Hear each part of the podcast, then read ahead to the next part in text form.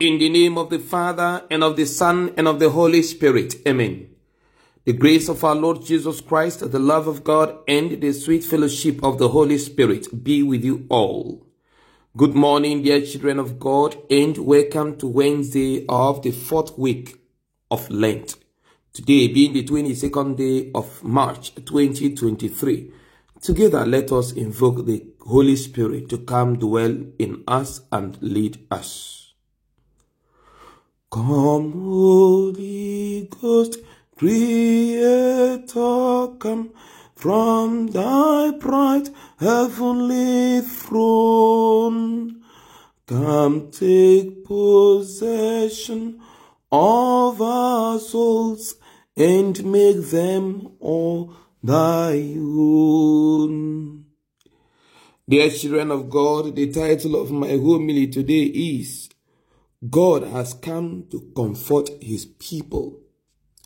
God has come to comfort his people.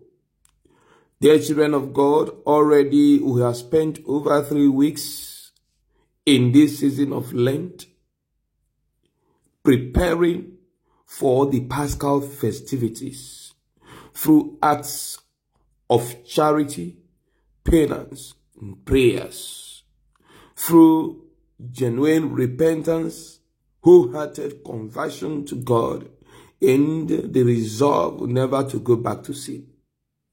And having seen the level of the effort and commitment people are making around the world to restore and renew their commitment to God, their self-dedication to God, and their relationship with God, God today speaks to us through the prophecy of Isaiah and through the compassionate words of Jesus Christ right into our hearts, assuring us of his love, of his mercy, and of his compassion.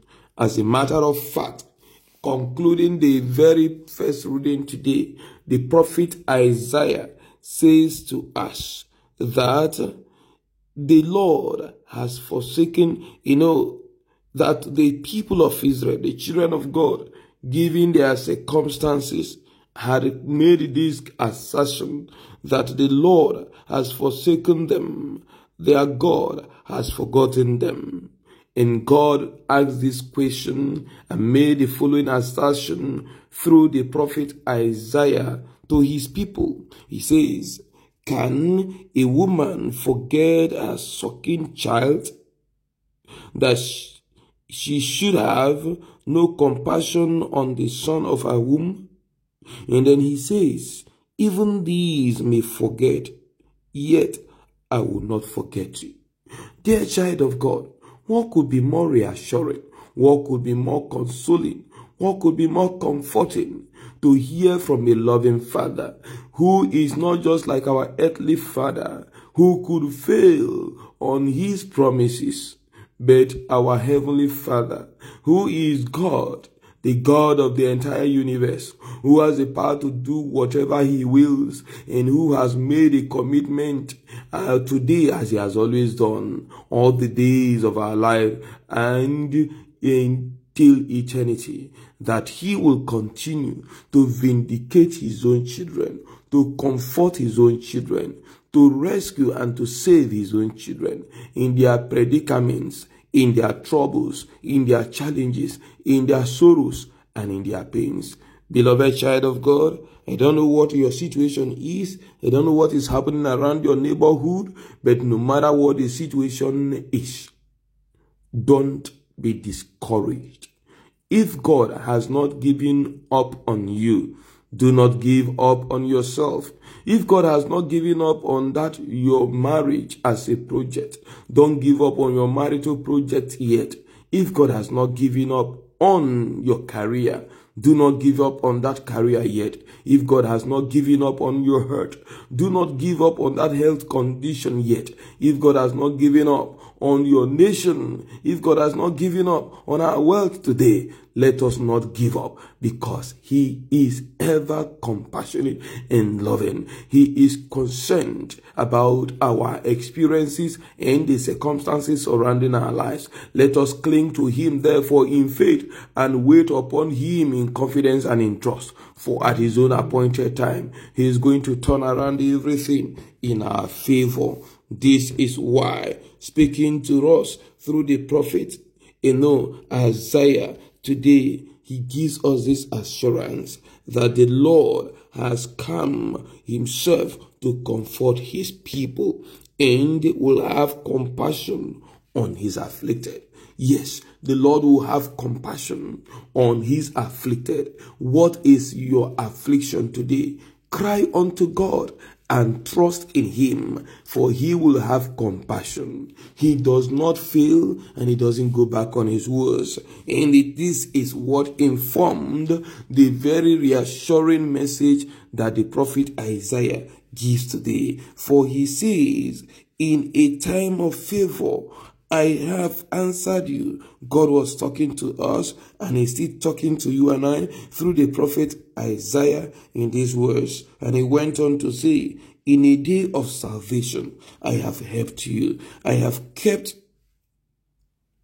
he says, I have kept you and given you as a covenant to the people to establish the land, to apportion the desolate heritages, saying to the prisoners, comfort, to those who are in darkness, appear. They shall feed along the ways on all their heights, shall be their pasture.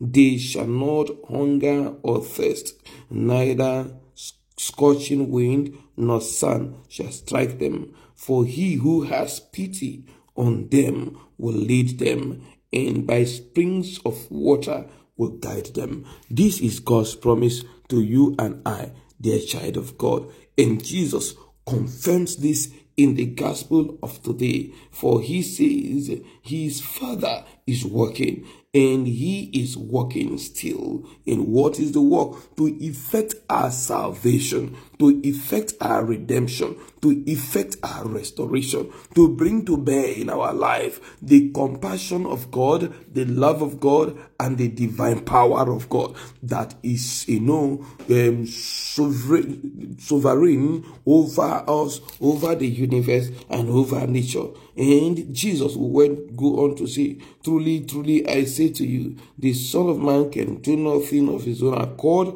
but only what he sees the Father doing. For whatever he does, that the Son does likewise. For the Father loves the Son and shows him all that he himself is doing. The end greater works that these will be, that he will show him, that you may marvel.